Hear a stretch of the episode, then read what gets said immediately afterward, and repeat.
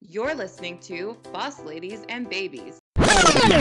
Business Blab with Megan. It's time to take off our mom hats and let our entrepreneurial side show. So grab a notebook and give yourself a bossy timeout. Business and motherhood can feel so lonely, but you don't have to do this alone. You're not alone, mama. If you're looking for support and a group of women who get it to run alongside you while you grow your business this year, then you have got to check out Boss Ladies and Babies Headquarters. This space was created for working mamas with babies at home by a working mama with babies at home and is tailored to support you in business and in motherhood. Imagine if you had a place where you felt seen, heard, and supported in both. Yes, it does exist. Are you ready? Your bossy village is waiting. Just head to the show notes to learn more. Welcome back to Business Blab with me, Megan. We are working our way down my top trend predictions for twenty twenty-three. And today we are talking about one of my favorites, collaboration over competition. You've probably heard the saying, there's room for everyone at the table, and it has never been more true. With COVID inspiring a lot of new business owners to make the leap, many industry industries are completely saturated these days. But having more competition doesn't limit you at all. In fact, it makes a wonderful opportunity to connect, team up, and come up with some incredible collabs. Yes, with your competition. Thanks to business owners adapting and learning and really leaning into personal branding, it's becoming more and more clear that your competition, though they may offer a similar product, is not and cannot deliver in the unique way that you do. Meaning your customers are out there and your competitors' customers are out there. They're going to choose you because you are you. So teaming up and supporting your competition makes for a positive experience, new friendship, great ideas, and lots of fun supporting each other. So let's get into some of my favorite ways to really lean into the collaboration over competition mindset. The first one is networking. So where are you finding these collabs, you might ask? Networking is the answer, and not the stuffy, I'm going to need a glass of wine to get through this kind of networking, but the kind that you can't wait to do because it's so fun. Put yourself out there and focus on making real friendships and real relationships when you're showing up to network.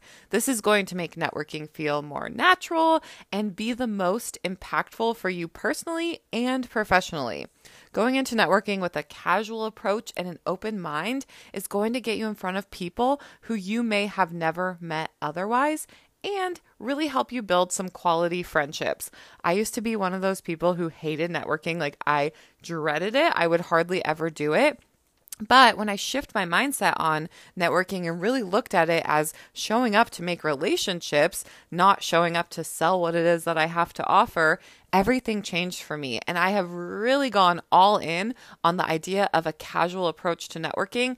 And it has made things so much easier, so much less pressure, and honestly, just so much fun.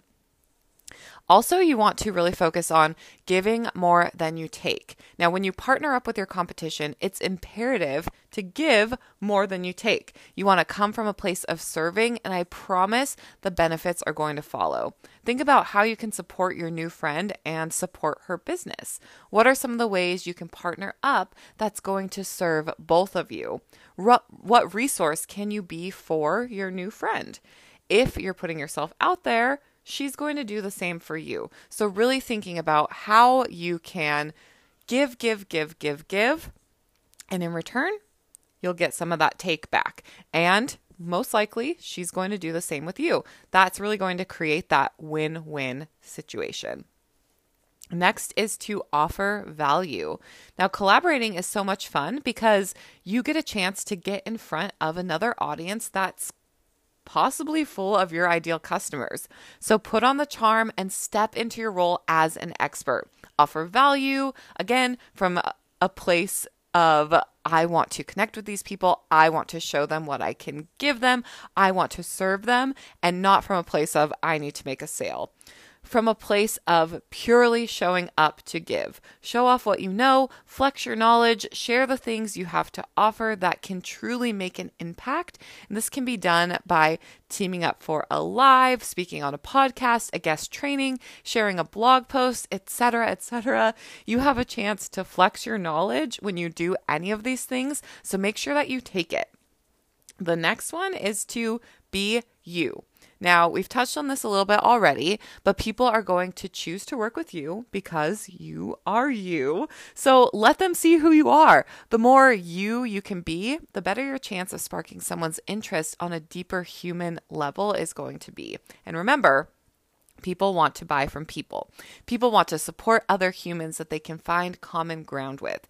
Your competition that you're collaborating with might not be able to share that valuable human connection piece with her entire audience. And there may be someone in her audience waiting to find someone like you that they connect with on a deeper level. So just showing up and being you is going to make it really easy because you just get to be yourself. And it's also going to make it the most valuable for you. And the last one I want to talk about today is an abundance mindset.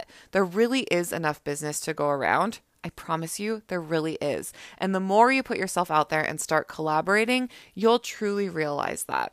And when your mindset comes from a place of abundance, you will start comparing yourself to your competitors less often, and you'll really lean into the power of collaborating and supporting one another rather than living in a scarcity mindset where you feel like there's not enough business to go around and I need to do better than my competition because there isn't enough out there. You've got to ditch that mindset and lean into that abundance mindset, and you will notice a tangible difference nearly right away. So, how are you putting yourself out there to collaborate this year? Let me know. Send me a message at Megan at boss ladies and babies dot com. And until next time, stay bossy. Thank you for listening to Boss Ladies and Babies. If you liked this episode, be sure to rate, review, and leave us some feedback. Make sure you follow us on social at Boss Ladies and Babies. Join the conversation in our private Facebook group and check out everything we have to offer like community, coaching, merch, and more at boss ladies and babies dot com. And until next time, stay bossy.